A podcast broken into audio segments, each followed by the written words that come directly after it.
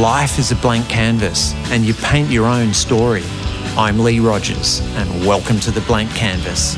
I'm going to be chatting with the trailblazers, artists, thought leaders, athletes, the entrepreneurs and creators, incredible individuals who inspire us to live large.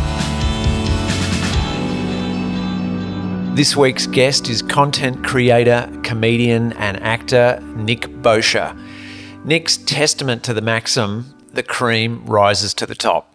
In the early days of YouTube, while every ad agency and creative wannabe on the planet was busy trying to crack the formula for viral videos, Nick was busy creating dozens of no budget viral videos as a side hustle while working his day job in artist management. Beached Az, Trent from Punchy were his first YouTube hits. Both sit around the 10 million view mark. Then, once he hooked up with, or started collaborating, I should say, with Christiaan Van Vuuren, the two Bondi hipsters went on a creative tear, ultimately converting dozens of hilarious viral videos into their own comedy, the ABC TV series Soulmates. I loved it, it was hilarious. Nick's had a hand in many other projects since then, including co creating the Emmy winning Seven Days Later. 2020 hasn't slowed down. He's starred in Retrograde, a pandemic inspired comedy about the new parameters of life, also on the ABC. And out this month is the Stan original mockumentary from the Bondi Hipsters, which sees aspiring US BJs, Dom and Adrian, battling the woes of 2020 from the comfort of their couch. I reckon Nick's one of the most interesting creative talents working in the country right now, and even better, a damn fine human. Please welcome to the blank canvas, Nick Bosher.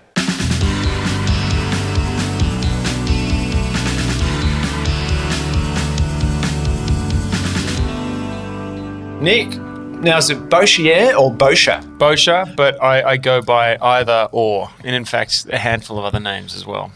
that won't be uttered this early in the podcast. No, I was going to say, I was just about to use one particular word that's still quite curly. Am I allowed to swear? Just so knock yourself out. Okay, great, great. I won't. I won't say what I was going to say. It's a touch early. I will. I will. It's inevitably going to come out. It's a bit early for Trent. That, yeah. That's that's for sure. Sure answer. so, look, I feel like I know you because I've been watching your work over the years and admiring, mostly from afar, uh, afar. Right. I know we have met a few times. We have, yeah. And I was thinking the first time we met was it was it a New Year's Eve party, and you were managing a, an artist named yeah. Lior. Is that oh right? Oh my goodness, yeah, we did meet there. So we met at that party at um, in the in that uh, Point Piper actually. And that's right. Yeah. I was managing Lior at that time. Yeah. How strange is that? There yeah. you go. Yeah. It's, I mean, it was kind of interesting because I met you, and you know, when you meet someone who's in artist management, as I have been on and off for 30 years with my wife, Kate. Yeah. Um, you're kind of like, okay, right, that that's what he does, and yeah, and it was good, and you seemed switched on, seemed like a nice guy. I was like, okay, cool. And then, you know, not that long after, as the you know the YouTube and viral YouTube explosion was mm. occurring, I was checking out this video with this kind of quirky Kiwi accent with this whale and a seagull, and I'm like, mate, I don't know that name from somewhere. And there you go. Yeah. That you, and I'm like, wow, okay. And then that kind of, since that time, sent you on this seems this whole trajectory mm. as a content creator, content, and and actor. And yeah. I don't know. I think you've kind of got one of the more unusual uh, trailblazing paths, dare I say, for an actor. And so when I was doing my podcast, you know, you sprung to mind. I thought, love to have a chat and, um, you know, delve into that unique path you've yeah. carved out, how it started, and where you're heading, and all of that. So that's why we're here. Lovely, mate. Well, I really appreciate being had uh, on your show. It's a, it's an honour, mate. Truly, thank you. Oh, that's yeah. cool. So, okay, tell me. I know you went to art school. Let's like, without sounding like this is your life. Yeah, sure. Let's let's go. Let's go back. Where'd you grow up? What sort of kid were you yeah. at school? Um, I, I, I actually didn't go to art school. I, I don't think, not that I'm aware of. I went to um, I grew up in St Ives. Um, at the time we were in a little cottage, and I remember it very well. The first six years of my life was, a, you know, a cottage that was fibro slash asbestos. And in St Ives, at that point in time, there was a place called St Ives Chase, and it was still a little bit in the backwaterish. There were still farms there, for example, as a kid. And um, it was, yeah, it's quite weird looking back actually. And um, yeah, we were on a house that had a lean and um, it's just Maybe that's why you're so joint. bent. It, it, it- there is a decent chance because I think we were, you know, without like I, I love our our family and and all that, but I think it was a different upbringing. I remember people asking about my house as a kid, going, "Is your house that's like on the lean?" And they thought I was a little, you know. A little uh, maybe poor as a kid. That that's kind of what they, they thought I was. A little Yep. bit poor and kind of odd, but I, it was still St Ives. It was still such a beautiful upbringing. So fucking lucky. But so grew up in St Ives, and then uh, you know uh, did you know went to a private school after a while, and just admire my parents so much for that. They put us through private school and. You know, mortgage the house, God knows how many times to get us through, and I didn't necessarily fit at a in a primary school paradigm as much as I, you know, enjoyed the people there Yeah. and had all my friends and all that kind of stuff. I didn't necessarily suit academia. I think um, I'm a bit, you know. I know the feeling. Do you know the feeling? I, Yeah. I feel exactly the same way. I feel blessed. My parents, you know, sacrificed a lot, sent us to good schools. Yeah. Um, and you know, I didn't work, failed the HSC. You know, got out of the going. Okay, well, I'm going to have to kind of work and. Is that why know, you're such a nice make- guy? Because you were like, fuck, I don't know, mate. I got- I don't have academia. I can't really be cocky. I'm just going to like agree to just being a nice, a nice guy in lieu of like a sharp academic intellect. I feel like that's my choice, young. I was like, I'm a bit. I don't get what's happening here. Yeah. On the on the blackboard. I don't understand a ton of stuff, but I could choose to be the nice fellow, and then that's my defining characteristic. Wow. And I think I chose kindness over in lieu of like academic intelligence, and you know, there you go. That's actually really interesting. I've actually just kind of had a, had a, uh epiphany of myself there, Yeah. going, "Oh, maybe that's what happened." I'm like, Maybe. I'm not smart enough to be cocky. No, I've you're definitely intelligent, highly intelligent fellow, but maybe. I don't know. Those- it's it's uh, yeah, interesting. Yeah. Wow. So at school, did you do you know school plays and drama and all of that stuff? I did. I yeah. said like in um. I, I always loved it. So when I was like four or maybe five or maybe six, I did like Joseph and the Technicolor Dreamcoat. And I do remember sitting on stage, and I do remember looking out at this primary school production, thinking, "Fuck, I'm comfortable here, sat on the stage." Um, I remember my legs were dangling off the stage for some particular reason. I looked out and I just felt relatively at ease, and that was you know between the ages of you know four and six. I can't quite recall, but it at the private school it did have an arts program, Yeah. but it was fairly light on, and it celebrated you know rugby union and all that kind of stuff. So my devotion, you know. Came, you know, went Yeah. into sports and stuff, Yeah. uh, and and not so much the arts. I did do plays, but I generally get in the chorus. I did audition stuff, but I generally was like the town crier or some shit bastard on the side that had to walk in and yell, and then got set. I, I Yeah. wasn't like, hmm, that that buck, that Bosha kid's got talent. It was more like, I don't know, we got to put him somewhere because he's king. like I wasn't, I wasn't a standout by any means at all. Oh, that's funny. But I did have my friends go, "Hey, Bosha, can you do that fucking thing again? Can you do that voice or do that blah?" And that was the Okay. the thing that possibly carried Wow. me through. Mm. Okay. No, Yeah. there's a few yeah, a few similarities at primary school. Similar thing. I I was uh, you know one of the girls, one of the geisha girls in the Mikado. Hell yeah! Yeah, that was a big moment. Oh. I played a eunuch. I can't even remember why I played a eunuch. Uh, and I think uh, now I look back, a very racially insensitive accent at the time. But in those days, back in the, the, the mid 90s, the, my choice was uh, celebrated by my drama teacher. Yeah, good accent, Bosha. But yeah, now, highly not, not ideal. Fa- fantastic. So you were geisha.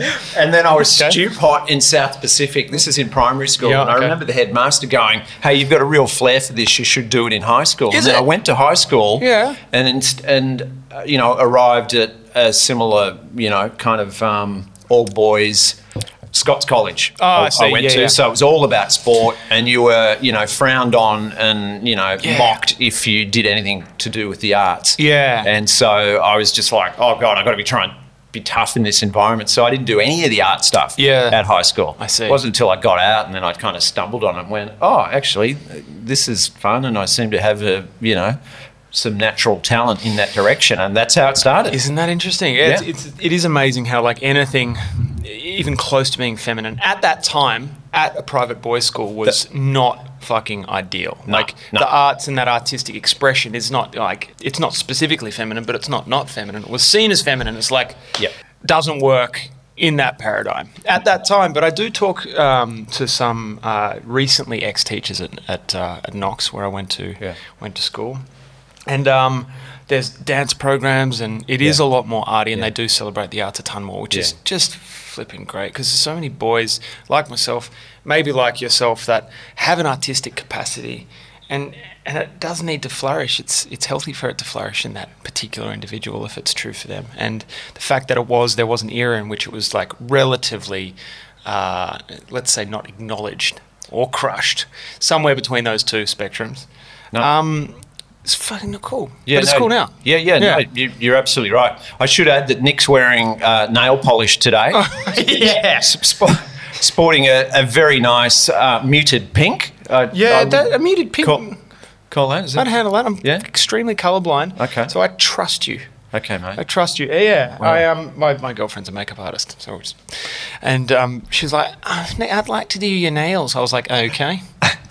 and then here we are. That's amazing. Well, you know, um, in the last podcast, or the, the that's out right now, it was with a makeup artist, Rae Morris, and she talked about her mentor, Yeah. who's a guy named Richard Sharah, Right. who was colorblind, and he's a legend in the business. He literally designed the Ziggy Stardust Holy and did the Ziggy Stardust paint on Bowie. Don't you love that? Yeah, and he was colorblind. Holy shit. Yeah, so and there you- color blindness isn't obviously mon- and if, if things aren't monochromatic. Yeah. there's just obscure uh, differential, uh, differential. Like you can't kind of differentiate between certain color spectrums. Yeah. So it makes sense. His oranges and his kind of bizarre use of colors were, were brilliant. Yeah. Oh, I love that. Yeah, isn't Good that cool? story. Yeah, Oh, yeah. So cool. Love that. Mate, um, Ep 11, that, that is, you'll have to check it out. Yeah, I, I definitely will. Yeah, so post the school thing, I did. I did leave school. Um, I don't know about about you, but I, I did leave school with a certain sense of like the arts was absolutely not viable. Um, not even not even a thing that could be dreamt of pursuing at that point. I didn't leave with like an economic rationalism in my bones at that point either. I was like, fuck, I just have to not be homeless, and then that's that's my goal. Ideally, just don't don't be homeless. And so yeah, that's, that's my aspiration. So Yeah, no, anything- similar thing, mate. I became a. Tra- um, I did an apprenticeship as a radio fitter and mechanic. My parents Sweet. were like, "Okay, well, you got to do something. You got to Yeah. get a work ethic." And you know, it was a great call because it got me turning up to work. I couldn't just party all night or all you know for Yeah. days. Had to wake up, had to go to work, and um, and that was a good thing. Even though I was hopeless at it, clearly not a handyman. But a good egg. but- But, a good egg to be around. bet you were lovely. I bet everybody thought you were a delight. Fucking hell. You'd just, you, like, if you turned up and were as good an egg as you, mate, you're in. You're in for life. Oh, mate, very kind. Thank you. So, okay, how did you um, wind up in music management? Yeah. So that so that like I had an interest, um, uh, you know, always in the periphery of the arts. After I left school, now I kind of think about it. I started filming local youth groups and trying to support there in any way I could. I'd make I'd made a few kind of um, PSA little videos for a youth group situation. So I kind of always had an interest there. Um, uh, but my best mate in the world, a guy called um, Nick Banks, got me onto a radio show, Bondi FM 88.0, and it was Sunday morning at 8 a.m. and in fact, it, it was just brilliant. Like, it was brilliant for us. We had no listeners, very little interaction with any audience, but it was just such a phenomenal exercise for us to get up, and go to Bondi, and Bondi was a bit rough and tumble at the time back in 2000 or whatever. And it was just this is brilliant. And so we had the radio show, and in and amongst that, I was relatively industrious as to who I'd try and get on the show. I had Right. Missy Higgins and John Butler and Xavier Rudd, and at a time I saw the all perform at the Lansdowne uh, on Sydney. Is it Sydney Road? No, not Sydney Road. City Road, um, near Broadway. And Lior had this phenomenal.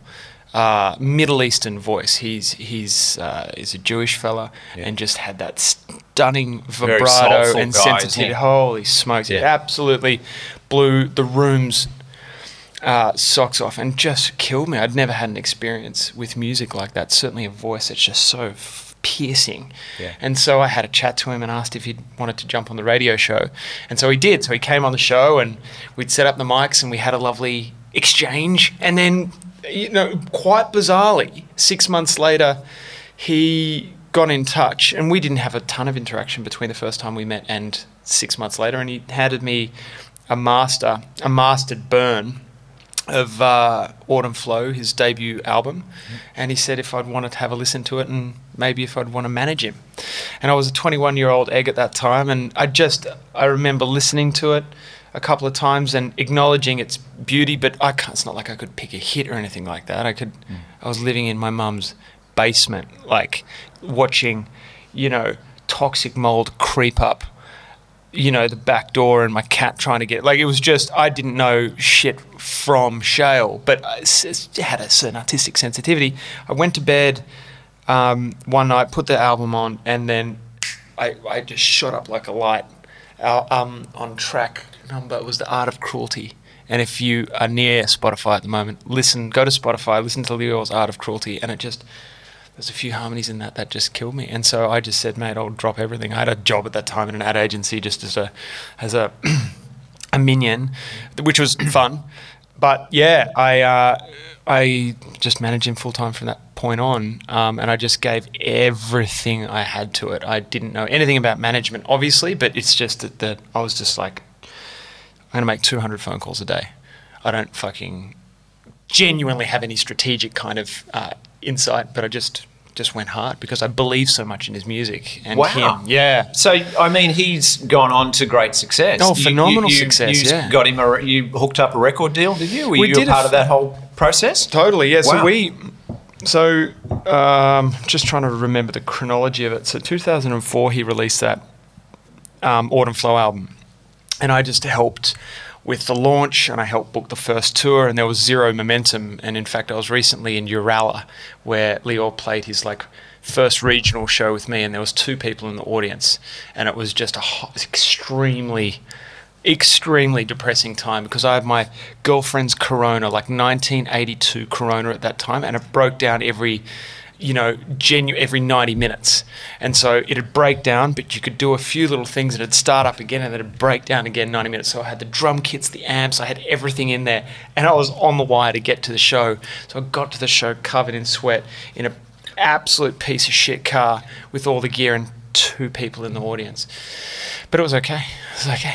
I had, It's a long way to the it top, was a isn't it, long way to the top, but not long after that. Maybe you know three or four months. Triple J featured it, and from there, featured the record. They started playing Lior's hit, um, "This Old Love," Yeah. and then from there, it became you know you know relative to the independent movement at the time that John Butler kind of spearheaded.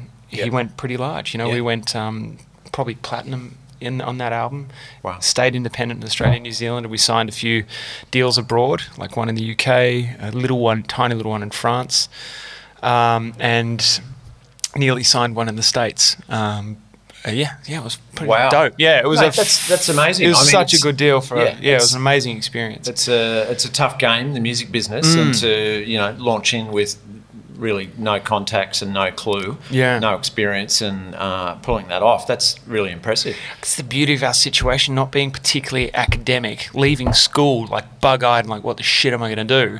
And it's like, you just be like, if I can work my way through my academic uh, inadequacy, and I'm going to go hard. And, and lo and behold, you know, that, that works.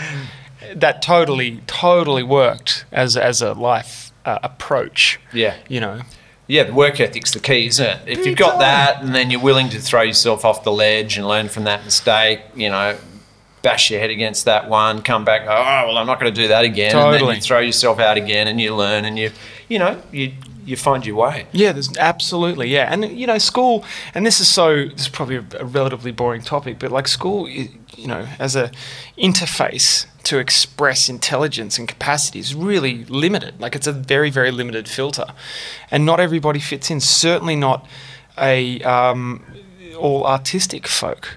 You know, it's just not how it is. Um, but once out of that, you can flourish and express a capacity outside of that particular paradigm um, effectively.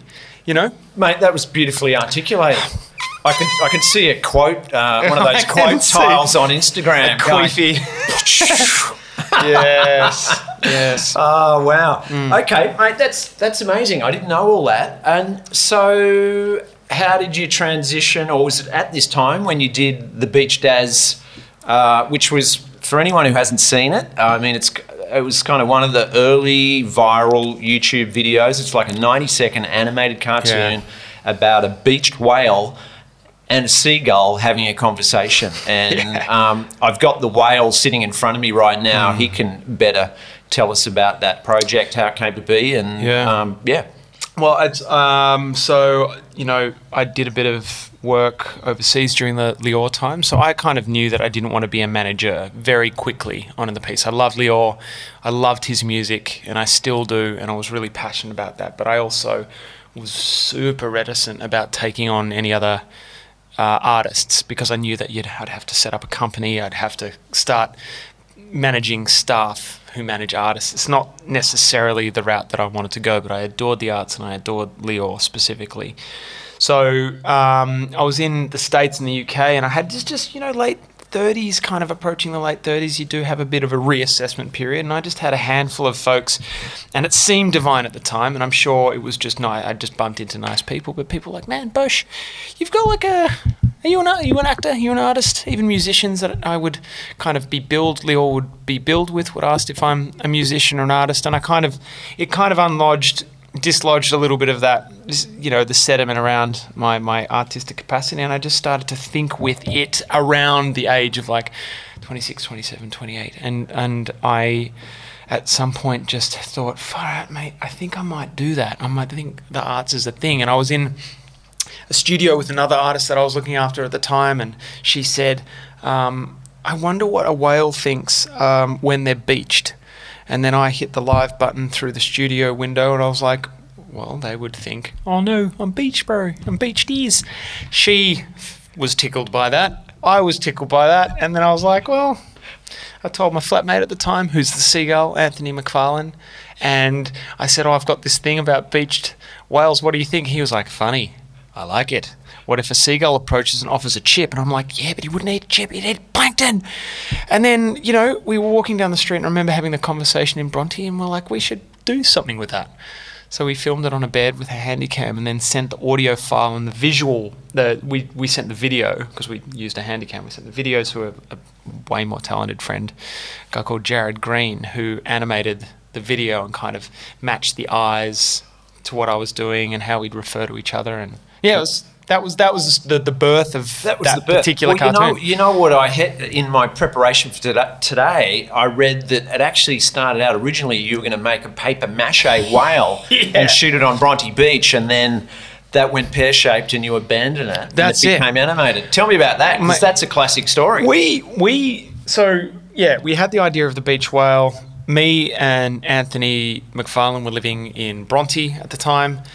Uh, and we are like, yeah, we, we know exactly how we're going to execute this idea. We're going to make a giant paper mache whale that I'm going to be sitting in. We're going to place it on the beach, and then you're you dressed as a seagull are going to come up, and then hilarity ensues. But um, we started to build the paper mache whale, uh, and the the kind of the the skeleton of which we used the you know those um, like IKEA lights that have almost like a paper mache texture. They're moon shaped and they've got the wires that keep the circle in place. Do you know those? So we bought like.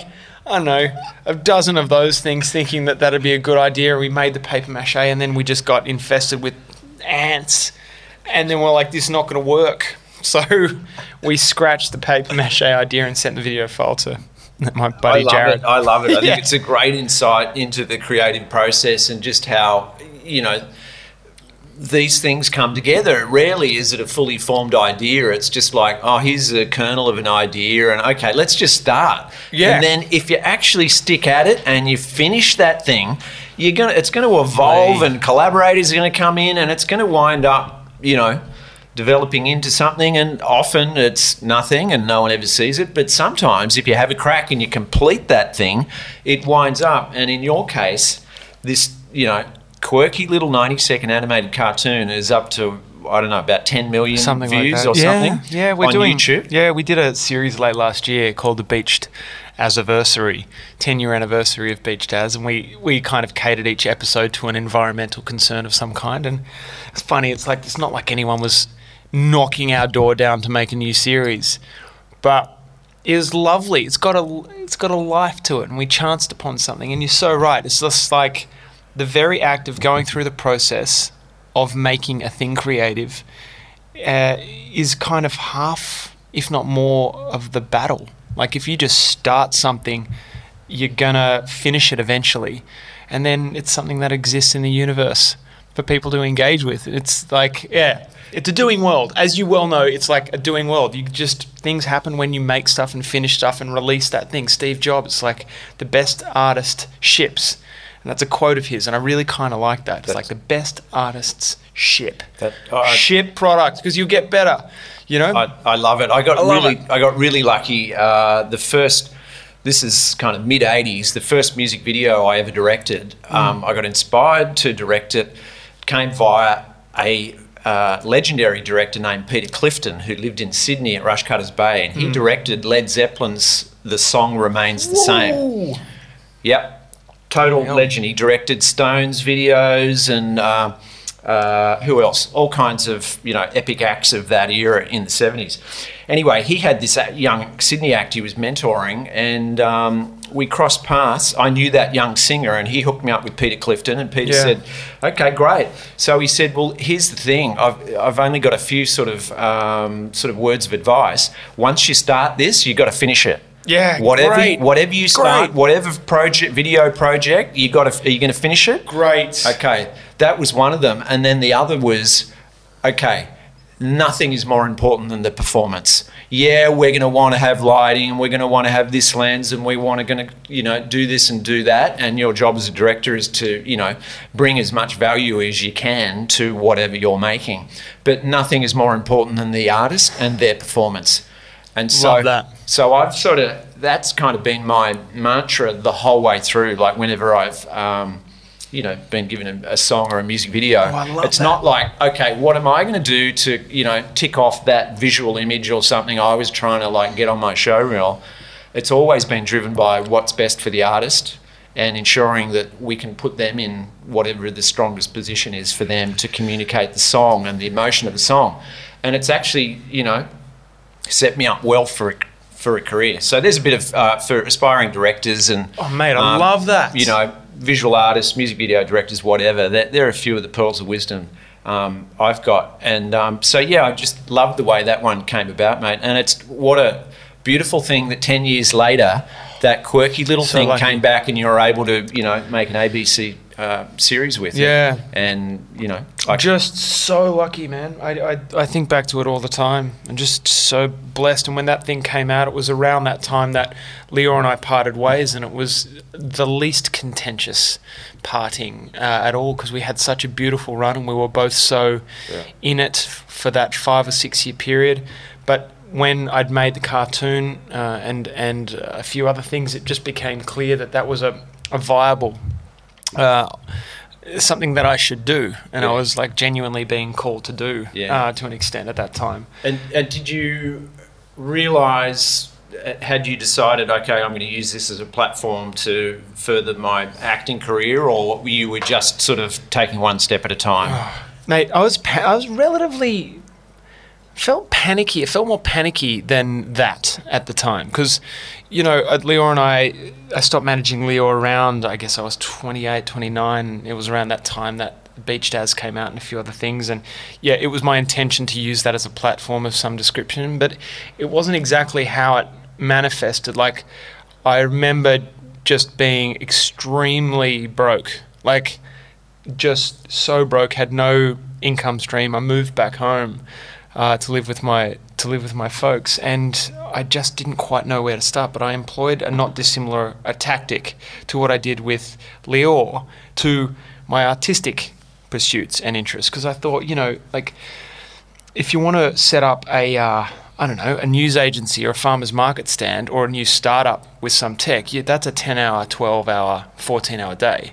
And so if my vocation is the arts, I just kind of got working, you know, between 8, 12, 14 hours a day, trying to create what it was that I would one day become. And that was learning how to write because writing it's, it's, is its own skill, as you know. So you can come up with an idea like Beached Az. That's a fun little interaction. It's a scene that doesn't require any narrative. But I did realize around that time as I started to write something, I was like, shit, the bed, man. Writing can be tricky if you have to honor character and audience's experiences and narrative and all this stuff. So around that time, I just remember being like broke, panicky, but quite focused. And so um, focused in the sense that I just knew that work would be get me through this, like just tenacity and work will get me through it. So I went to the States thinking that was a sick idea because actors go to the States, artists go to the States, and then all the cool things happen. But it just only served to exacerbate how broke I was and also how far I had to go uh, at the time. I was sitting in LA. It was just like, oh, I didn't know anybody. I genuinely had a budget of two US dollars a day when I had done all this stuff with Lior and Beached Az has been going, I just like, oh gosh, what the fuck do I do? So I, that was when I started to get up at five in the morning and start writing and just get enforce that discipline on myself. Wow, I yeah, get up, I get up at five in the morning as well. Hey yo, yeah, same. How's do you, you a smug getter upper up because uh, I am. I, I my, my wife would say yes. Plebs, sleeping still. Ah. yeah. Ah, that's classic. Yeah. yeah. I do. I love it. Those first couple of hours, I can go for a swim or get some exercise. I can just, you know, get some work done. If I got to crack an idea or something, do that. It's just that golden time of the day for me. That was, oh, wow. mate, getting up early in the morning and doing that at that time was a, a bit of solace. And there's a clarity wow. of thought at that time. Certainly for me, some people are night owls and get their yeah. epiphanies at three in the morning, and I'm yeah. kind of a bit jealous of those folks in a sense. But it's more romantic that one, isn't it? Cooler. it's just cooler. If you're like a, writing at 2 a.m. and there's a candle and yeah. you just tap, that's that's cooler. But um, I'm I am not that guy. yeah, wow, look at that. that we've, we've, we've, got a, another thing in common there. Yeah, so, so tell me, with um, so obviously YouTube was, you know, as a platform was going off at that time, yeah, and it was yeah. a time where things, you know, could genuinely go viral organically, mm. and everyone was trying to guess what the formula was to having a viral video. I mean, it was pretty funny. Pretty soon, it became ad agencies sort of sending a script out, going, "Oh, here's the here's the script for a viral video." yeah. It's like, hang on, guys. Yeah. It's um, it's a little the cart before the horse. Horse yeah. before the horse before the cart. It's like um, it's not viral yet, and it's probably not going to be, but yeah. you know, we'll do our best. Funny, but eh? um, so it must have been exciting because you it's could awesome. see, yeah, you could see that there was the potential to kind of go globally you know, big quickly with yeah. your content. So the first one, Beached Az, global hit. You sold 100,000 t-shirts or yeah. something, I think, off the back of that. Then at the same time, you've got this viral hit with a character, Trent from Punchy. Yeah. Which uh, I think for many years people didn't know it was you.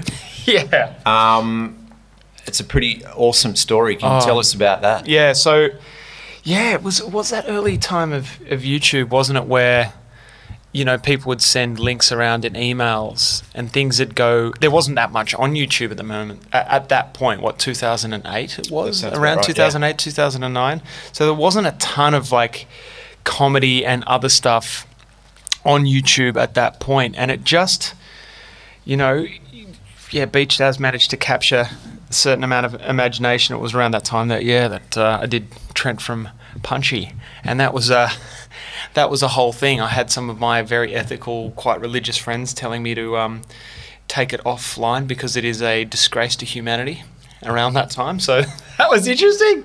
Um, but yeah, mate, we're so lucky because kind of Trent from Punchy and, and Beached Az, two very different things, were kind of the two relatively large things over those first few years. And it was just, I just so lucky. And I took it as a, a very good sign that I should be pursuing this. But Trent, we dropped in a similar way. Anthony McFarlane, my flatmate at the time, he always knew that I had this character called Trent. Like I'd do it every now and then. I'd kind of poke my head. It's like a party trick. Totally like a party trick. It's like Bo should do Trent. I'd be like, ah, da, da, da, and he'd be like sick.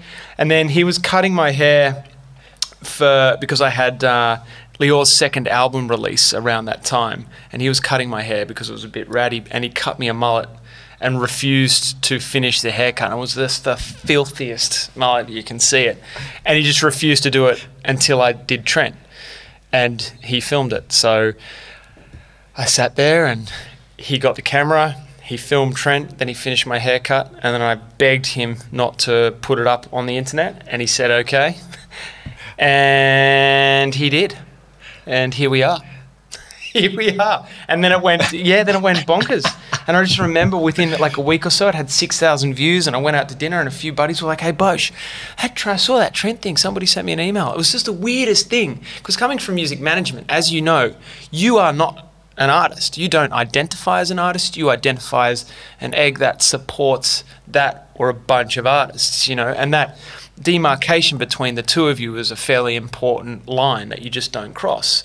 Allow the artist to be artist and you as manager. So for me to, you know, see some momentum from stuff that I had made was a real bit of a a twist. It was like Gave you some confidence. yeah, it gave me a bit of confidence, and it was surreal and Yeah. all that stuff. It was certainly odd. yeah. Could could you give us a, a, a little of Trent and Mm. Trent's view on the world right now? Christ, I don't know if you want it, mate. I mean, yeah, I can do it. I can do it. Um, but his his view on the world right now is he'd um he'd be like, Yeah, everyone's just a fucking pussy.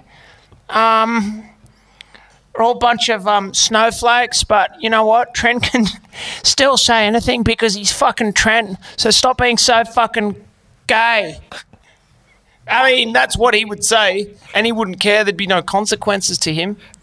But um, there you go. You yeah, You can use that now, and that could be some cancel bait for me. So In the I future. mean, clearly had a few substance issues, Trent. Yeah, I reckon. But I reckon he was a bit of a cheapskate. I reckon he'd be on the Omo bleach kind of kick. I can't see him on the good gear at all.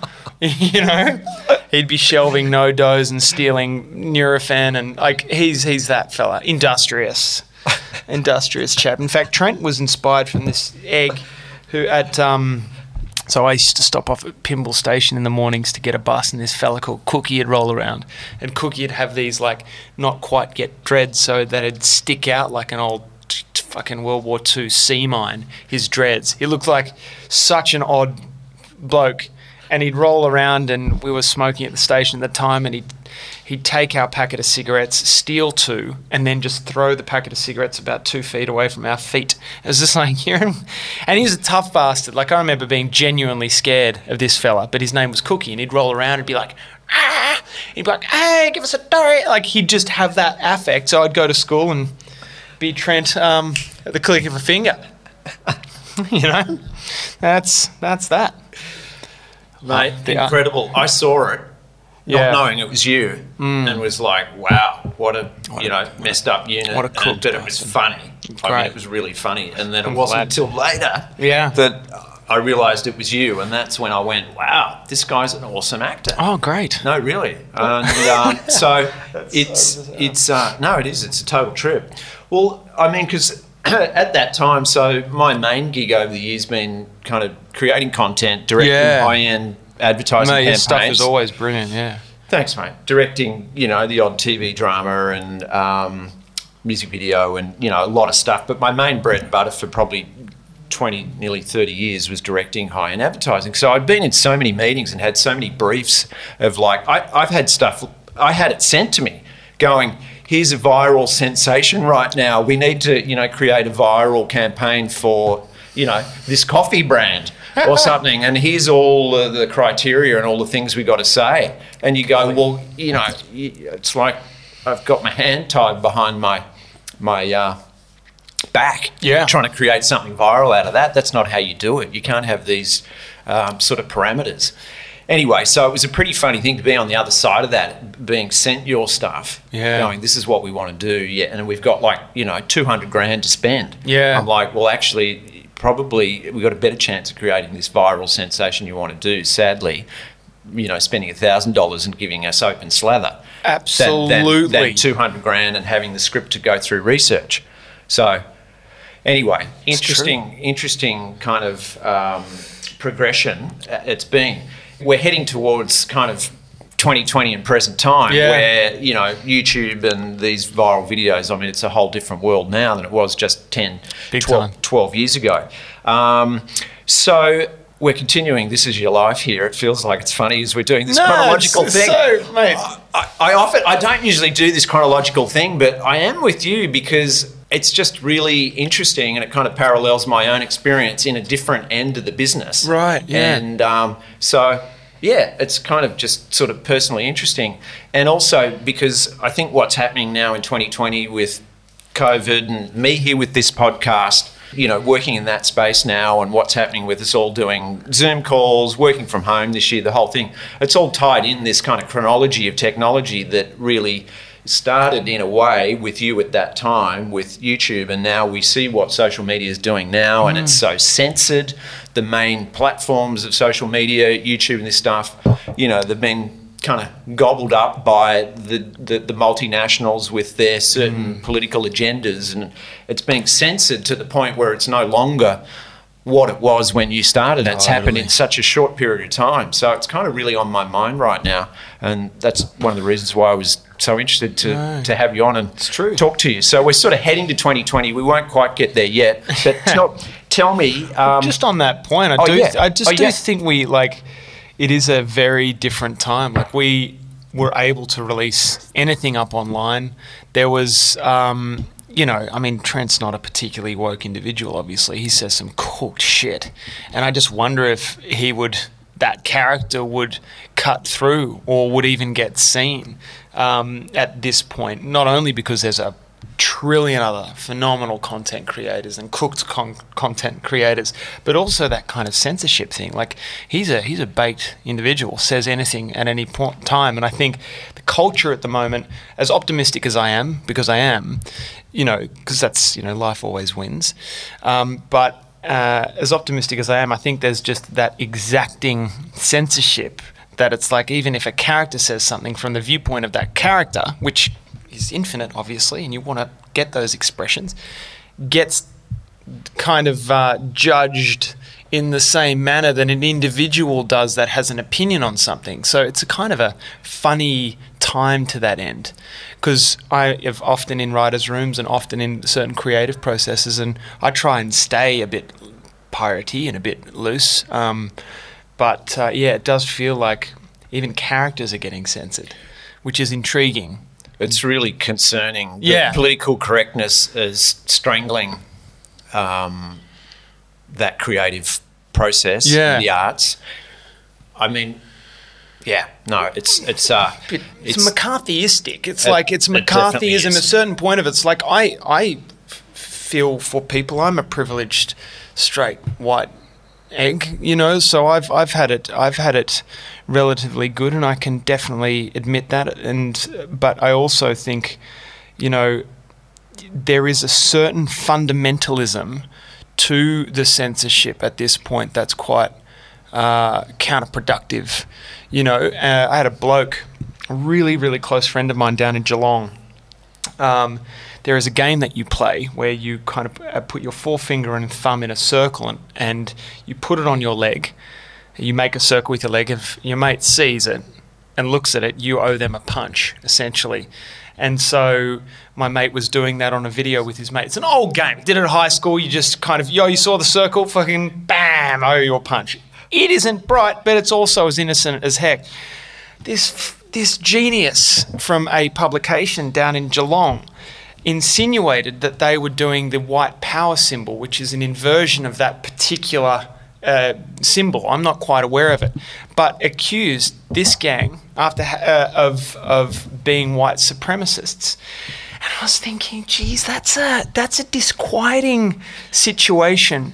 They did some due diligence. They spoke to my friend about it. My friend was like, "No, no, no. This is a game. This is fun. This is fine. It's like it's a fun, silly game that's ages old." This reporter still left it as very ambiguous as to whether they were being white supremacists or being huge dorks. And it's that exacting McCarthyistic. Uh, ultimately, it's fundamentalism. ultimately, that is really counterproductive. It's uh, it's silly. It's a slippery slope, isn't it? Yeah, it's AI. It's just like Yeah. computer says, you know. Anyway, not to get all kind of bad vibes, but I think it's uh, an important thing to discuss because uh, I don't want to be a part of it. I don't want to censor myself ideally, but I also want to match that with a certain amount of awareness. Like, I don't want to be clumsy, I don't want to be mean, but also I want to be, I don't know, have characters be fucking crazy because you know what? There is a lot of crazy people in this world, and it's quite intriguing to see someone manifest these ideas and concepts and stuff. It's a I- dark I- world. There's dark, weird shit in it. So let's, you know, help metabolize that darkness by uh, having weird characters say cook shit. I think it's a great it's a great description of it. And, and look, I love what I love about your work most is that you are facing off with the status quo and you're finding the, the absurd and the contradictory things and the irony and all of that like pretty well every character that you- you've taken on that's what you're doing and that's why it's funny Yeah, I'm glad. I'm, I'm glad. Not not specifically. Uh, it's not specifically intentional, but I'm glad that that's what it's done. And I don't, you know, it, it's interesting having these conversations because I, I can see how some of them are a bit, yeah, helpful to an extent in the fact that they're not particularly censored, they're not particularly Yeah. clean, they're not polished. Yeah. look we're not saving lives No, as they God, say no. None of that. but hey you know in 2020 geez a few laughs is a good therapy i'd be saying yeah. You- you know what I yeah. mean? Well, not to take ourselves so seriously. I think it's like silliness. I'm creating a show at the moment with a, gen- this chap called Jazz Twemlow uh, with Bunya Productions. You know, Jazz is a is a phenomenal academic and a beautiful writer and a very insightful fellow, but he's also silly and makes fart sounds and this that. And I just we were chatting the other day. I was like, I wonder if like the antidote to the current system and this like um, the exacting nature of the culture is like genuinely silliness. I think people are taking themselves way too seriously. Silliness is almost like you look at the power of Robin Williams just making anything silly and fun and light and taking the seriousness out of out of the air. And anyway, I don't want to kind of No, no, wang no, on I- about I- it, but it's I- like silliness is like key. It's vital at the moment. I love it. Well, I, I think even just looking at your performances and the way you seem to um, approach those characters, it's kind of really in the let's pretend sphere. Yeah. You know, it's it's and and that's lovely. It you know, kids can do it. Kids have it. Yeah. You, before it's beaten out of them, it's quite natural and sort of effortless at times. So. Um, I think that's a beautiful thing, and you want to keep that alive. I've got a 16 year old daughter, and that's kind of like my wife and I. We kind of talk about it. We're like, "Wow, the magic's still alive. We've done a good job as parents." That that that's what we see as our job, keeping the magic alive, where she's able to dream and create. You know, those who can create can put a future there for us. That's awesome. Whereas if it's all serious and that's killed off, and it's just all about homework and it's all about this, then we can't solve the big problems that we have. Yeah. They're going to be solved by creative people. Whether you, you know, we're talk, we're in the, you know, film and entertainment business, but no matter what you're doing, building houses, phones, you know, anything at all, it's creative people who are solving those solutions that that we're facing. Yeah, mate, I read this brilliant book recently called a brilliant, interesting book called Strange Angel. It's about um, oh Christ, Jack Parsons. That's right. He was one of the fellows who set up um, the jet. JPL, Jet Propulsion Laboratory. Right. They were the, the at the vanguard of space travel. Essentially, rocketry was their was their uh, racket, basically. The time that JPL and um, Jack Parsons was doing his thing, it was in the 50s, and propeller air travel, commercial travel, was the norm, and it was the biggest thing. And anyone who talked about interstellar travel was fucking insane. It's like you were ostracized from the scientific community. It's like, you know, if 10 years ago you talked about like psychedelics being like, or let's say it was just entirely fringe and you were ostracized basically. Yeah. Jet travel is insane. So the scientists of the day who are working on rocketry started to swing with sci fi writers to help postulate what would and maybe wouldn't be possible. So the scientists were ha- chatting with Heinlein. Cool. They were chatting with these phenomenal writers, man. And I just love that. And they helped birth in that safe space where imagination and science could coexist Yeah. and complement one another. They weren't separate. They weren't patronizing the other. Uh, they were the inventors of space travel. And needless to say, we know where that's gone, like rocketry and space travel. it's like I think the, the combination of creativity and the sciences, and in fact, any academic pursuit creates phenomenal results. It's just when the imagination is excluded, Yeah. is where you start getting calcified material, you know, intellectual pursuits. I love it. Yeah. calcified. I love that. Hey, I'm going to use that. Please, someone said it to me like 18 months ago, and I'm um, I'm using the shit out of it. Yeah, yeah. Ah, I love it, mate. Um, talking about I don't know absurdity. Let's go on to Bondi hipsters. Mm. Oh, yeah. which I think's probably uh, I don't know, probably the thing you're most well known for. Would that would that be right at this point, or is it Soulmates, or is it, or am I jumping the gun? No, probably like Trent is the thing that's probably the most universal, weirdly. Right. Uh, but yeah, hipsters is wellish enough known, I think. Okay. Yeah, I think. No, I th- oh, well, I think so. So look, I mean, I, I love it. I mean, I Thanks, think it's genius. I've I can't tell you how many of the bloody little episodes and times. I mean, you've you know, I'm on the on the phone going, oh, get off YouTube and stop watching those bloody Bondi hipster videos. I'm part of the problem, really. Yeah, mate. Yeah. it's all your fault. Um, so, tell me a little how that came to be, Yeah. and um, yeah, there you go.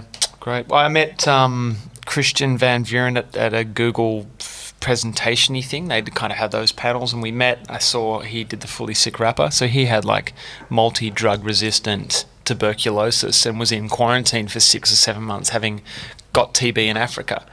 Uh, and so, yeah, he started making little videos, and he's just a super smart dude. And he was making songs, and I could recognize the integrity of like the lyrics and the and the music making. I was like, holy smokes, this guy's one of the good ones. And um, so we just had a chat at this particular panel. I was like, hey, yo, we should make a thing. Yeah. And uh, he said, yeah, sweet. And so we caught up and we had a. I, I, he's he's an interesting fella. Like he's very kind, very like enthusiastic bloke. But he's also like you got to earn his trust a little bit. Yeah. Very open, very generous. But he's like.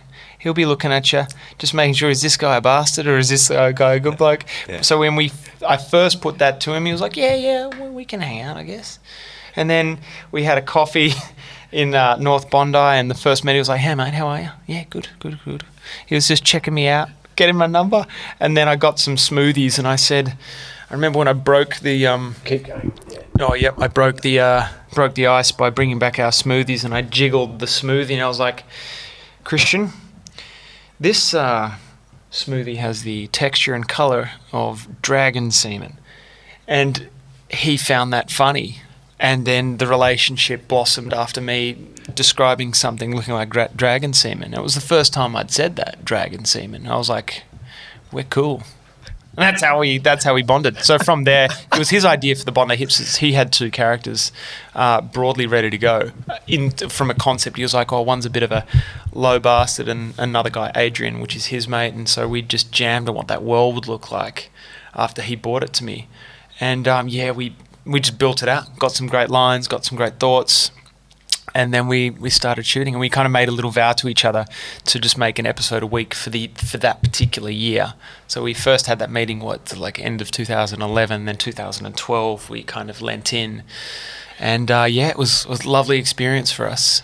It was a great, great idea in that it was just two kind of knuckleheads in a way sitting Yeah. on a couch talking rubbish. And so it had low production value, just had clever writing, and you guys were able to pump out that content. And. Yeah. I mean, I don't know, how many viral videos did you create out of that? I mean, it's like countless, isn't it? Well, Christiaan made the song, so he he laid the bed down. f- Where he made the song, which was uh, "Life Organic," and that kind of broke through absolutely, and that just shows his his songwriting and making capacity. so funny. so good. Yeah. It's so good, Yeah. and it was just a, an objectively clever song, well put together and well executed. So it's just, um, I think I was just lucky to, f- to find Christiaan and have that working relationship with him. And we probably had four, five, geez, maybe maybe four, five, six, seven, eight maybe 10 um, ones that kind of really cut through, and then the others that were complimentary were always received fairly warmly. Christiaan and I always landed on a decent enough idea for it never to start stinking. So, yeah, we're just lucky. Mate, well, you know, worked hard, made your own luck. That's it. That, that whole thing. Um, is there any, uh, for those that haven't seen or heard the Bondi Hipsters, you know, go onto YouTube, Google it, whatever, there's a lot of their content.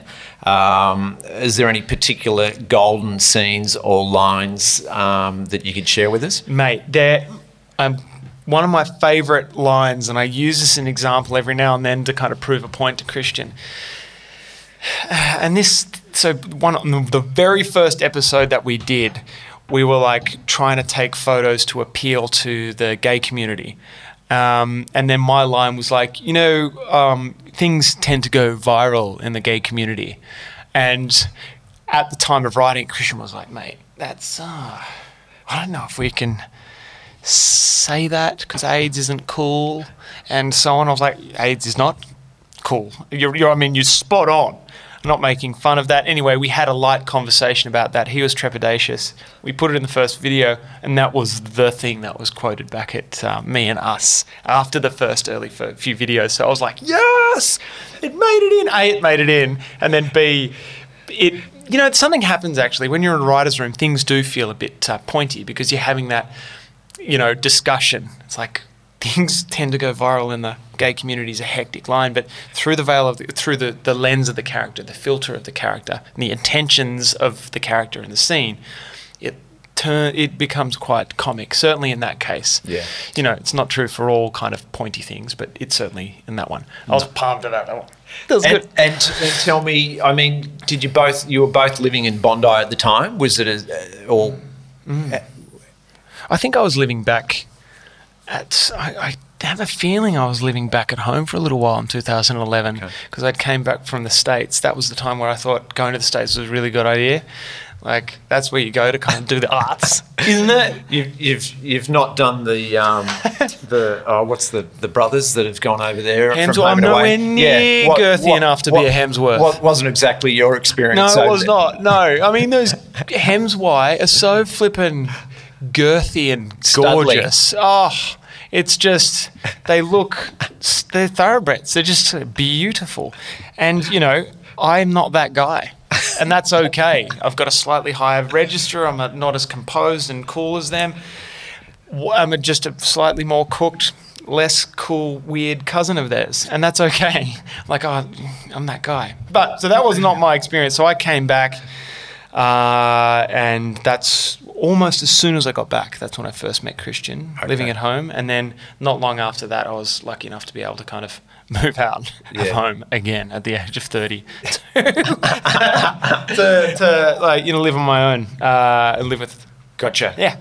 So, um, were you able, when you were pumping out the content on YouTube, were you able to monetize that content at that stage, Mm. or was YouTube not really at that ti- time delivering the monetization that it can now for those sort of numbers? Um, we were able to make money from it for sure, but not so much from views. Like, um, it was on Christiaan's YouTube channel, and the we were relatively conservative about how we served ads to people because, uh, just frankly, the numbers that you need to hit in order for it to be highly profitable is approximately like I don't know. Even the best deals are something along the lines of thousand dollars per million views, and we're not like a PewDiePie that's getting 50 million views per video. We were like getting in the hundreds of thousands, which is fantastic. And some got millions, maybe even tens of now, but it, it just never was something that we were that enthusiastic to do. And Christiaan and I both wanted to get into TV and film. So we, whilst we were super prolific on, on YouTube, we were like writing, trying to write for TV and trying to get a show on um, the ABC and the like. But we did make money, in answer to your, to your question. We made it from doing commercial things, um, getting little branding opportunities, Yeah, and no, few nice. And we were able to kind of start to flourish, which is great. Yeah. So yeah, that um, brings us to TV, and so the series Soulmates, which Mm. you created, which was incredible. Kate and I watched it. Oh, wow. Laughed our guts out. Holy smokes! Yeah, and um, I mean, maybe tell people about that show. The Bondi Hipsters characters were one of the four kind of characters Yeah. in there, and basically it was a bromance between these two guys, you and you and Connor, over the ages, four different pairs of characters, I guess, finding each other in different lifetimes. Yeah, that's right. So just four intersecting lifetimes. So the Bondi hipster characters um, were one of four duos, and essentially it's those hipster characters uh, in four different lifetimes. So the first season was them as um, time travel agents in the future, them as Bondi hipsters, them as Kiwi assassins in the early 80s, and then as cavemen uh, at the beginning or the end times. We haven't worked out whether it's like they are early humans or late, late, late humans. But either way, they're in tiny little kind of loincloths and cavemen.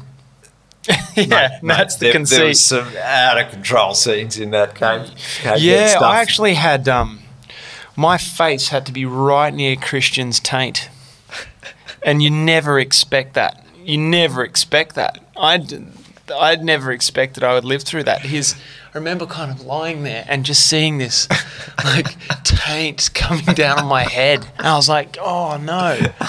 is, this, is this the glamour of oh, television? Oh, no, there's a taint. It's oh, and then it kind of rested neatly on the bridge of my nose, and I was like, oh no, I don't, I'm not. Oh, here I am. So, give us a give us an insight into the the writers' room when you were developing the series with the ABC. Yeah, so I, I had an idea of the the lifetimes conceit, and I also so a had that lifetimes like that soulmates conceit, but I also had developed only as a kind of a, a, a few page treatment. I developed the cavemen idea as separate to that the Kiwis idea, and then also Christiaan and I had developed the the hipsters idea fairly well, and so we had originally pitched them as individual shows to the ABC as things to pursue.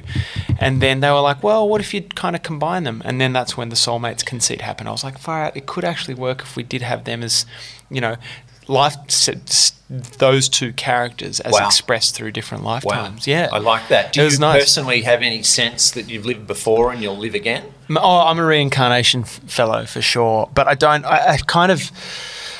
I, I feel like my past life stuff are like, just like a feudal laborer. You know what I mean? Like I picture myself toiling fields. I was never a king. You, you, yeah, you weren't Napoleon. I was not Napoleon. I was not Cleopatra.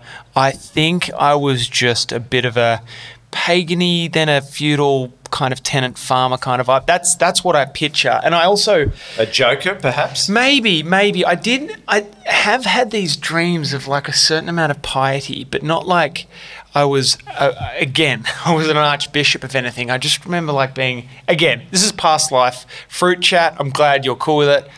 Yay! But I do just yeah have this idea of like me being a small, having a small group and being slightly pious bastard. Wow. But they're just fun things I like to think about, and whether they're true or not, I almost don't give a shiny. I love putting my head there. That's cool. Yeah. I, yeah. I, I personally, I, I'm the same. I Do- have, really? I have, I have a. I have, love that. I have very um, distinct memories of previous Mate. lifetimes. I love that. Yeah. So, I mean, this is, you know, we're going there on the podcast, but Yeah. you know, what the hell? If you can't have a candid chat on this thing, why do a podcast? No, you know, no, it's I- not, it's not, uh, but yeah, that, that's, that's my experience and Spiritual um, ideas, those spiritual concepts are so important to communicate. Like whether you're on a podcast or talking to a stranger, and whether you're talking to someone who's got a religious, you know, uh, background or not. Like I just think talking about these bigger things are just like vital to our survival. Because needless to say, the world that we're fed day in and day out through the like news and politics and shit like that, it's like that cannot be it. That can't be everything. it. It can't be. It's like. That's It's just so profoundly inadequate now. It was always, you know, at a deeper level, relatively inadequate. You know, as far back as even having these more wonderful heads of state um, at times. It's that still wasn't enough. You know what I mean?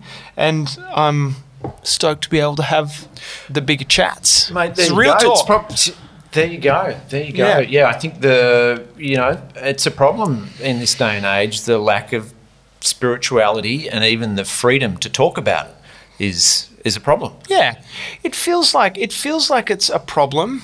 Um, but I wonder if it's just not necessarily done. You know, it, even I listen to blokes like Joe Rogan and, and whatnot. He's a pr- profoundly spiritual bloke. He doesn't have a doctrine, so far as I can see. Yeah. But he has phenomenal conversations with phenomenal folks, and Yeah. these phenomenal folks can be Christian, they can be psychedelic practitioners, they can be uh, fringe archaeologists, they can be dogmatic, uh, you know, military folk, and all of them I like. All of them are talking about something bigger, whether it's their God or Mother Nature or whatever. And it's just like, I think that discourse alone is helpful. Yeah. It's vital to our survival because, again, the constructed, created world is inherently inadequate. And that's not so much a criticism, it's just probably what it is, just not enough. Yeah. No, Yeah. w- well said, mate. Yeah. Well said. And yeah, Joe Rogan's stuff, he was one of the guys that inspired me to Good. get going on the podcast. Great. Love love his stuff. Yeah, you can. He, he's Yeah. a manly man. That bastard Yeah. chokes out elk. Yeah. good on him. And you know, but he also gets super deep and super spiritual, and is happy to say that he's had a psychedelic experience and spoken to a god. Why the fuck not? He, he's happy to speak to someone who believes in is is a, a proponent of the Church of England. I just think it's delightful. You know. Yeah. Yeah. Beautiful, man. Yeah. Anyway, that, that probably is at the core of like a soul, the soulmates thing is because Christiaan, myself, and also Connor Van Vuuren, um, he co-created the series and was probably the more key writer in uh, in certain stories. We we have these kinds of chats. They don't have a particular faith. I don't have a particular faith necessarily, but I am exploring it daily. You know, like Yeah. and and we'd have these delightful conversations, myself and Christiaan and Connor, and Yeah. and that's why we all landed and went, oh golly, soulmates thing could be quite cool. It's, it, To that it's, end. It's really cool. So anyone who's listening, check out Soulmates. there was two seasons of it. Any Yeah. more coming? Uh, no, there's there's not another season of Soulmates. That that said, um, Christiaan and I are developing a show at the moment that uses one or more of the characters, and a feature is getting developed for um, the Kiwis actually, which would be sick. I mean, it's I, I can say this because I don't write much of the Kiwis. You know, I, I came up with a concept, but Connor is just a beautiful writer and he's um, writing a lion's share of the Kiwis movie in the in the in New Zealand at the moment. So I can say that is a brilliant story, and it's so fun to play. And I can say it because he wrote it, not me. I'm not being too. Um, I think it's totally right So for it. I love those characters. Yeah. You know, I had a guy, I mean, this poor guy, I mean, I bloody tortured him at school, but he had just the really thick Kiwi accent when I was at high school. And I used to like make up these little rhymes and ditties and one of them his name was Richard Richard Yeah. and the the line that one of the lines I remember was Richard's physical fitness diminished when he turned 16 because he ate too many fish and chips Pretty And- good. and, and I look, I mean, I look back and go, oh God, I, I thought it was hysterical, but he, he probably hated it. Uh, no, I reckon you would've come in but, light But he was a lo- but he was a lovely guy. Yeah, There's you're- something you're about good egg, Lee. Kiwis that that are. I mean, most of them are just really love, lovely, warm-hearted guys. I mean, you wouldn't want to have to pack down in a scrum against them playing rugby. Oh, Shit, no. But you know, top blokes off the pitch. They're beautiful. Beautiful. Like, beautiful. They have such a cultural kindness to them. Like, um, I'm lucky enough to be developing that thing in New Zealand, and have enough reason to go there a good few times a year. There is just a profound kindness in them, and in you know, uh, it could be the Pakeha, which is the white um, population. I wonder, it's like the the Maori population there is just kind, deep, lovely. They, they've got a political kindness. Like I just love them.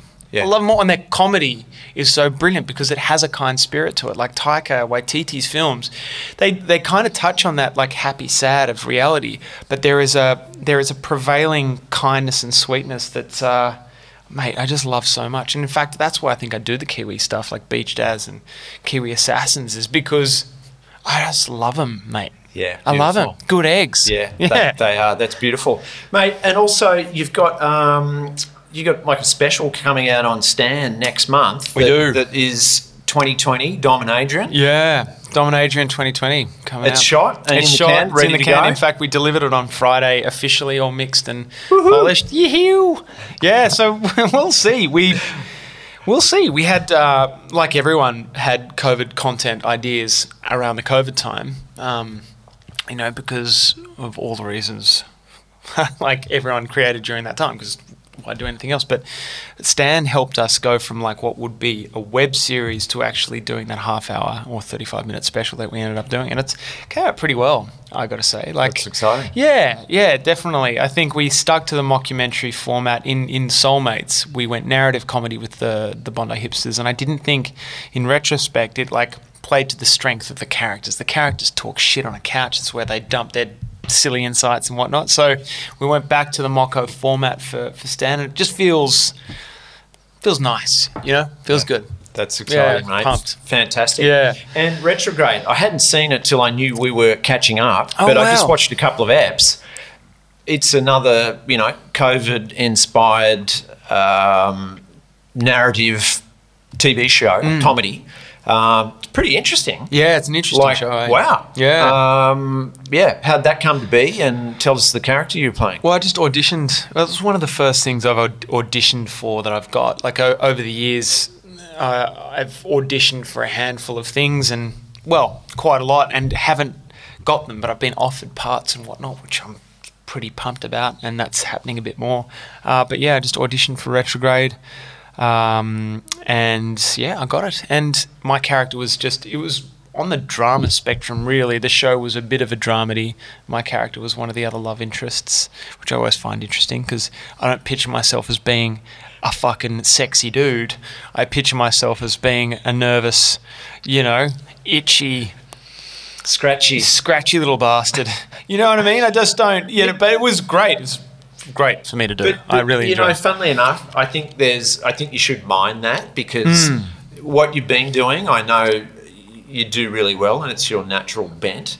But you've actually got, you know, the handsome good looks to play that that lead and anchor those kind of things as well. Oh, that's nice of you to say. Yeah, no, serious, you. seriously. so I think you're gonna, if you want to, I think there's more of that there for you. If you want to, you know, put that out there. It's nice of you to say. I, I, I genuinely would love to do more dramatic stuff, and Retrograde was just a, a just a beautiful experience for me to be able to do it. So it's a it's a drama that plays out, or dramedy that plays out on a series of Zoom calls around COVID. And my character is a guy that's been away for five years, but's coming back to Australia, uh, causing issues for the leading uh, lady played by Pallavi, uh, Pallavi Sharda, And- who's and- she's How how Mate, glorious is she's she? a she well she's an phenomenally talented human being. It's Right. fucking ridiculous. She's a Bollywood actor. yeah. Um, and she's she is kind of quadruple thready. Sing, dance beautifully. She's a classically trained uh, Indian dancer. Yeah. Uh, so smart, can write like an author quality writer and a performer. It's just so in her DNA. It's just so dope watching her perform and, and performing alongside her. Yeah, I was, Far out. I was blown away. Were ya? I'm so glad, so glad. Yeah, Yeah, I she's- was like, holy shit, what else has she done? And I was like, wow. Actually, Everything. I'd never heard of her. Oh, and, she's- and you know discovered, yeah, she's a superstar in, in India. But Yeah. wow, I mean, she's gonna. If she, she probably already does, but she's going to have a huge global career. You It's to- only just begun. Yeah, yeah. Yeah, it's only just begun. There's, uh, I've seen tiny excerpts of her uh, writing because she's writing a book at the moment, and we're contemplating, you know, working together in the future. Yeah, right. Uh, and mate, it's just just one of those rare people that we get Yeah. given Yeah, every yeah. now and then. like every now and then, we they just get dropped off here, and No, we're lucky to have them. Yeah, mate, absolutely. Yeah. No, it, was, it was a great show, and Yeah. um, whoever, I mean, you got to love the ABC for these uh, Mate. these these kind of comedy programs that get commissioned and developed. I mean, we're so Yeah. lucky to have them. Mate, ABC turned that around quickly and brilliantly. We are lucky to have the ABC, and I want to go on a rant about our current government and the ABC, yeah. um, but I don't know if But I will. But we probably should wrap, wrap it up Yeah, at, this, yeah, at, yeah, at- yeah. at this point before we end, end on a downer. No, not at all. It's an upper ultimately. This, this is, mate, we should wrap it up. What are we? Yeah, yeah, okay. Mate, I'll- whenever. Trying to so much chat about. I was trying to keep it to an hour, but mate, Mate, we, can, just as chat long- all day, Mate, couldn't chat we? as long as we like, mate. Oh I'm, my I'm- God. I'm not going anywhere. Okay, mate. Well, look, no, I think that is a good point. I've got to think of my sound guys who then got to, you know, Yeah, edit, mix, well, not that we really cut anything out. They just sort of take out a few pauses and a few of my ums and ahs Yeah, make okay. me make me sound more authoritative. Oh, I You see. know, like one of those slick broadcasters. I haven't said not- cunt yet either, and so maybe I'll say it next time.